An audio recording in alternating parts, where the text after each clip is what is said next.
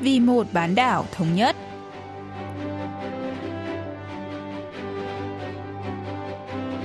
Mỹ Linh xin kính chào quý vị và các bạn. Mời quý vị và các bạn theo dõi chuyên mục Vì một bán đảo thống nhất của Đài Phát thanh Quốc tế Hàn Quốc KBS World Radio. Trong phần 1, diễn biến quan hệ liên triều, chúng ta sẽ cùng nghe phân tích về ý nghĩa hội nghị toàn thể lần 3 Ủy ban Trung ương Đảng Lao động Bắc Triều Tiên khóa 8. Ở phần tiếp theo, cận cảnh Bắc Triều Tiên, mời quý vị thính giả tìm hiểu về thể thao đại chúng tại miền Bắc.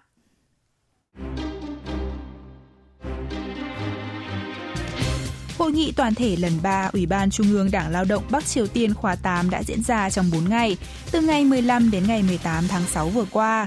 Tại phiên bế mạc, Chủ tịch Ủy ban Quốc vụ Kim Jong-un đưa ra cam kết sẽ vượt qua các khó khăn kinh tế và các khủng hoảng cản trở con đường cách mạng của đất nước Hôm nay, chúng ta sẽ tìm hiểu về ý nghĩa của sự kiện lần này cùng nhà nghiên cứu cấp cao Cho Han Bom đến từ Viện Nghiên cứu Thống nhất. 일단은 북한 역사상 6개월 만에 1월에 8기 1차 전원회, 2월에 2차 전원회. Đây là lần đầu tiên trong lịch sử, Bắc Triều Tiên tổ chức hội nghị toàn thể Ủy ban Trung ương Đảng Lao động liên tiếp 3 lần, chỉ trong vòng nửa năm, cụ thể là vào tháng 1, tháng 2 và tháng 6. Bình Nhưỡng cũng tổ chức cuộc họp của Ủy ban Quân sự Trung ương Đảng hai lần trong 6 tháng qua, cho thấy tình hình nghiêm trọng tại nước này. Chương trình nghị sự của các hội nghị đề cập đến các vấn đề kinh tế, đại dịch COVID-19 và các thế lực chống xã hội chủ nghĩa. Hội nghị toàn thể gần đây cũng nhằm tập trung giải quyết những vấn đề nội bộ như khó khăn kinh tế và tình trạng thiếu lương thực. 핵심은 이 내부의 어려움, 특히 경제난 이게 핵심 의제라고 볼 수 있습니다. Trong hội nghị toàn thể Ủy ban Trung ương Đảng Lao động vừa qua, miền Bắc đã đề cập và chỉ ra chi tiết các vấn đề về điều kiện sống của các quan chức đảng trong nửa đầu năm. Sử dụng cụm từ tình hình khó khăn, Chủ tịch Kim Jong-un đã gây áp lực để các quan chức thắt chặt kỷ cương và tư tưởng. Điểm thu hút sự quan tâm nhất tại hội nghị lần này là việc bổ nhiệm bí thư thứ nhất. theo điều lệ Đảng Lao động được sửa đổi tại Đại hội Đảng lần thứ 8 hồi tháng 1 vừa qua, chức vụ bí thư và bí thư thứ nhất sẽ được bầu tại hội nghị toàn thể Ủy ban Trung ương Đảng. Trong đó, vị trí bí thư thứ nhất chỉ đứng sau chức tổng bí thư, nên bí thư đảng Chú Yong Won và phó chủ tịch Ủy ban tuyên truyền Đảng Lao động Kim Yo Chong, em gái ông Kim Jong Un, được cho là hai ứng cử viên nặng ký cho chức vụ này. Tuy nhiên, việc bổ nhiệm bí thư thứ nhất đã không được đề cập trong hội nghị toàn thể gần đây. Ông Cho Han Bom cho biết. 근데 이 제1비서직은 사실상 2인자 역할을 공식하는 거고 왜냐하면 Chức vụ bí thư thứ nhất trên thực tế có quyền lực chỉ sau Tổng bí thư Kim Jong-un. Trong trường hợp có sự cố xảy ra với ông Kim, bí thư thứ nhất sẽ thay Tổng bí thư nắm thực quyền. Vì đây là lần đầu tiên miền Bắc tạo ra một vị trí có quyền lực thứ hai sau Tổng bí thư. Việc bổ nhiệm bí thư thứ nhất mang ý nghĩa hợp thức hóa người kế nhiệm ông Kim và là một thử thách nặng nề. Bắc Triều Tiên vốn có thể bổ nhiệm chức vụ này ngay sau khi sửa đổi điều lệ đảng vào tháng 1 hoặc trong hội nghị toàn thể lần 2 Ủy ban Trung ương đảng vào tháng 2.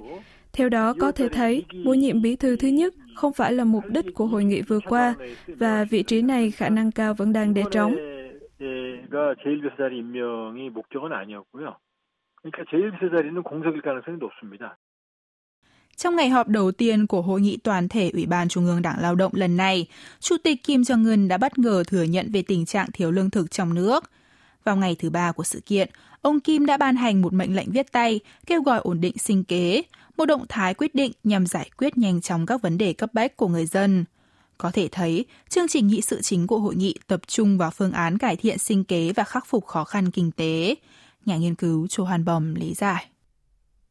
김정은 위원장이 식량 사정이 긴장됐다 북한 표현으로 이 얘기는 식량 사정이 어렵다는 얘기입니다. Chủ tịch Kim Jong-un đã cho thấy sự lo lắng về tình trạng thiếu lương thực trầm trọng trong nước. Tính đến ngày 15 tháng 6, giá gạo ở miền Bắc đã tăng từ ngưỡng 4.000 won, 3,5 đô la Mỹ, lên 7.000 won, 6,2 đô la Mỹ một ký. Giá ngô tăng từ 2.000 won, 1,8 đô la Mỹ, lên 5.300 won, 4,7 đô la Mỹ một ký, cũng là mức giá cao nhất trong 10 năm cầm quyền của ông Kim. Mặc dù đã có một số điều chỉnh về giá, tôi nghĩ vấn đề lương thực ở Bắc Triều Tiên đã trở nên nghiêm trọng đến mức nước này không thể tự giải quyết được. Điều này đi ngược lại với chính sách nền chính trị tập trung vào con người của ông Kim Jong-un nhằm giải quyết các vấn đề về sinh kế cho người dân. 인민들에게 공급하는 문서에 서명을 한 게 아닌가 싶습니다. Liệu Bắc Triều Tiên có gửi thông điệp nào tới Mỹ thông qua hội nghị toàn thể Ủy ban Trung ương Đảng Lao động gần đây hay không cũng là một nội dung được nhiều người chú ý. Bình Nhưỡng đã im lặng khi chính phủ Tổng thống Joe Biden liên lạc vào tháng 2 và không đưa ra quan điểm chính thức nào khi Washington đề nghị giải thích về chính sách Bắc Triều Tiên mới vào tháng trước.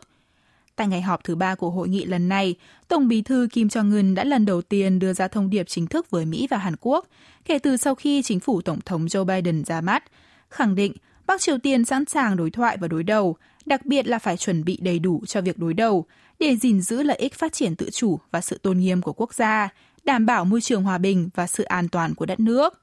Đồng thời, ông Kim cũng nhấn mạnh cần tập trung quản lý ổn định tình hình trên bán đảo Hàn Quốc. Ông Cho Han Bom phân tích. 일단은 보도에 의하면 미국의 새로운 대북 정책에 대해서 분석을 했다 이렇게 얘기가 나옵니다. 내용은 안 나오지만 theo truyền thông miền Bắc, Chủ tịch Kim Jong-un đã phân tích chính sách Bắc Triều Tiên mới của Mỹ. Tuy thông tin chi tiết không được tiết lộ, ông Kim đã bày tỏ sẵn sàng đối thoại và đối đầu, đồng thời khẳng định sẽ quản lý ổn định tình hình trên bán đảo Hàn Quốc đưa ra một thông điệp ôn hòa hơn dự kiến. Bình Nhưỡng cho thấy phản ứng tích cực với chính sách miền Bắc của Mỹ, vốn tập trung vào ngoại giao và đối thoại.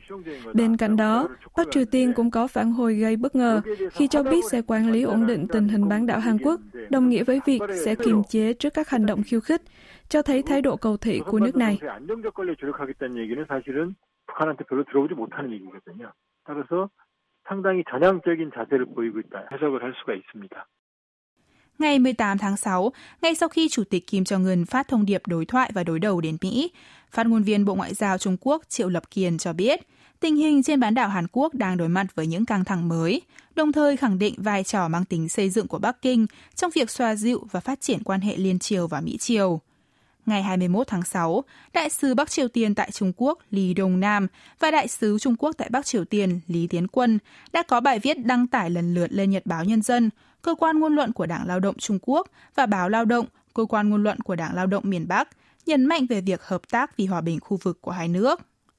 Trong khi đó, đặc phái viên phụ trách chính sách Bắc Triều Tiên của Mỹ Song Kim trong chuyến thăm Hàn Quốc 5 ngày từ ngày 19 tháng 6 đã nhắc lại lời đề nghị của Washington về việc tổ chức các cuộc đàm phán vô điều kiện với Bình Nhưỡng và kỳ vọng phản ứng tích cực từ Bắc Triều Tiên.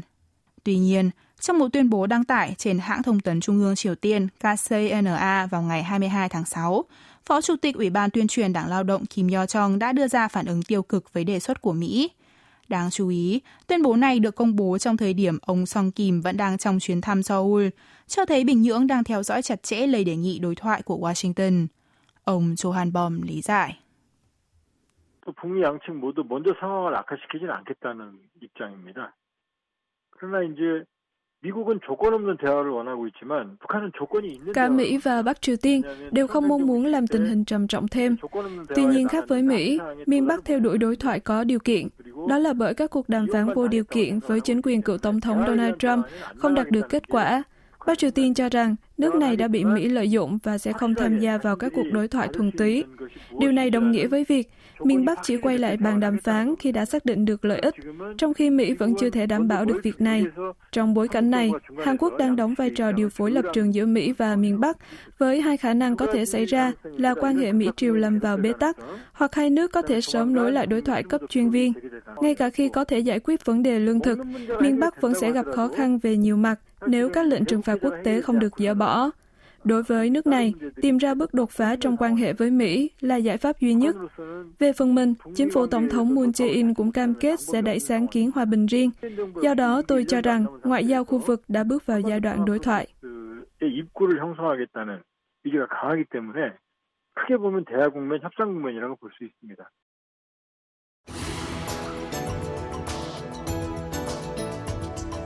Ở Bắc Triều Tiên, các hoạt động thể dục thể thao mà người dân, người lao động cùng tham gia theo nhóm hay các môn thể thao được chính phủ khuyến khích được gọi là thể thao đại chúng. Vậy người dân miền Bắc thường yêu thích các hoạt động giải trí hay thể thao nào?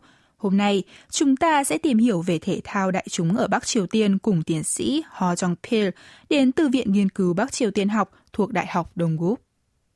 우리는 크게 이제 전문 체육과 생활 체육을 좀 구분을 합니다. 그래서 전문 체육은 어느 큰 규칙 Theo luật chứng hưng thể thao toàn dân của Hàn Quốc, các hoạt động thể thao được chia thành thể thao chuyên nghiệp và thể thao đời sống.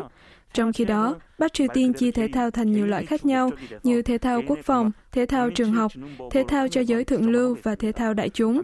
Tuy nhiên đều có mục đích chung là xây dựng nhà nước xã hội chủ nghĩa. 국가에서 주도적으로 체육 활동을 시키고 국가의 어떤 이 틀 안에서 움직이는 제한적인 체육 활동이라고 좀 설명할 수 있습니다.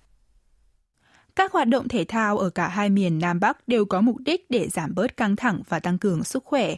Tuy nhiên, người dân Hàn Quốc có các hoạt động thể chất khác nhau tùy theo ý muốn, còn người dân Bắc Triều Tiên chỉ có thể tham gia các môn thể thao có giới hạn dưới chỉ đạo của nhà nước. Ông Ho Chang-pil phân tích.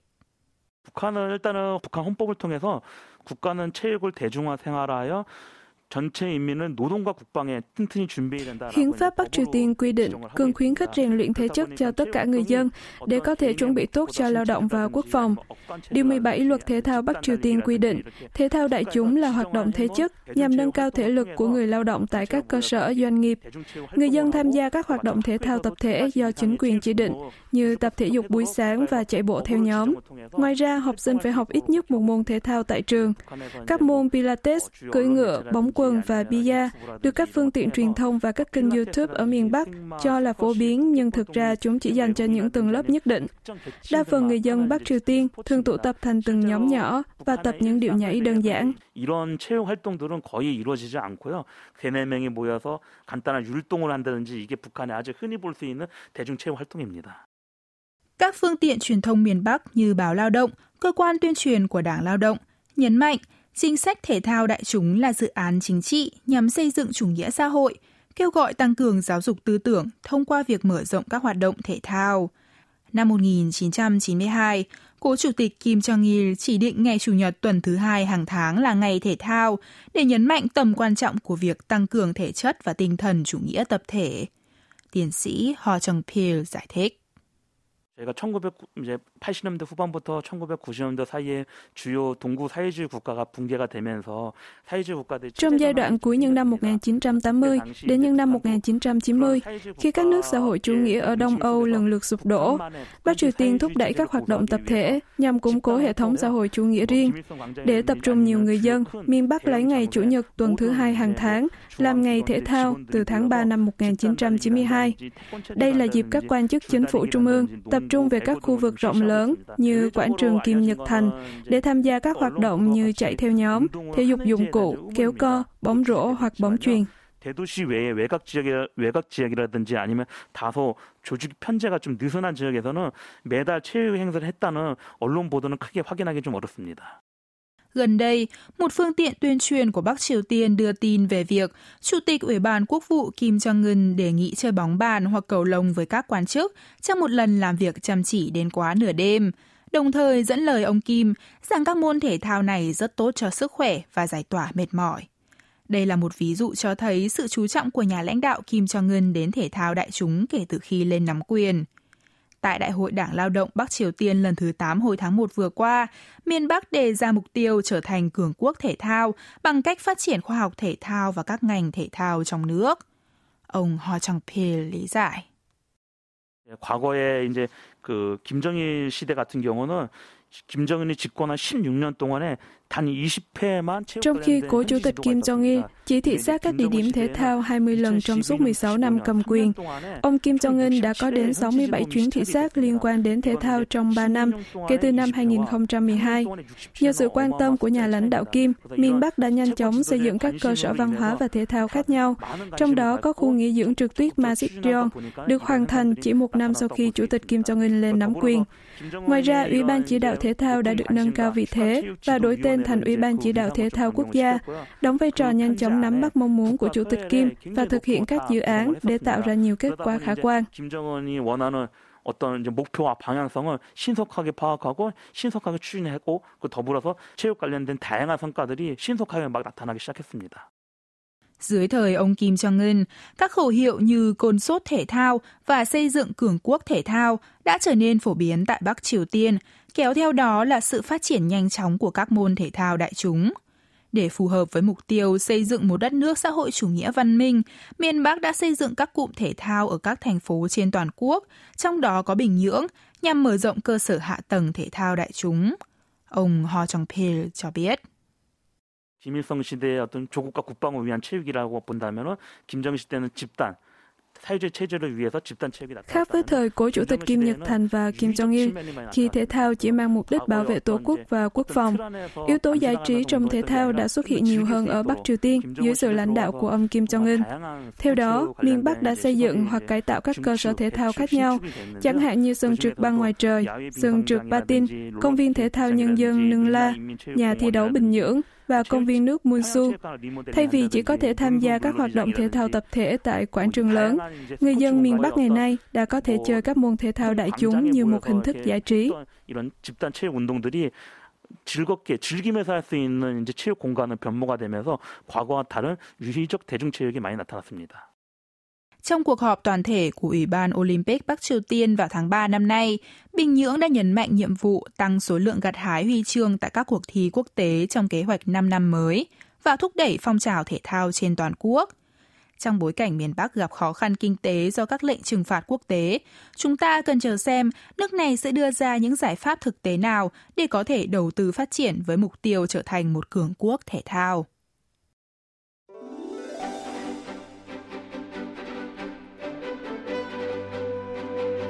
Quý vị và các bạn vừa lắng nghe chuyên mục Vì một bán đảo thống nhất của Đài Phát thanh Quốc tế Hàn Quốc KBS World Radio. Cảm ơn quý vị và các bạn đã quan tâm theo dõi. Xin kính chào tạm biệt và hẹn gặp lại trong chuyên mục tuần sau.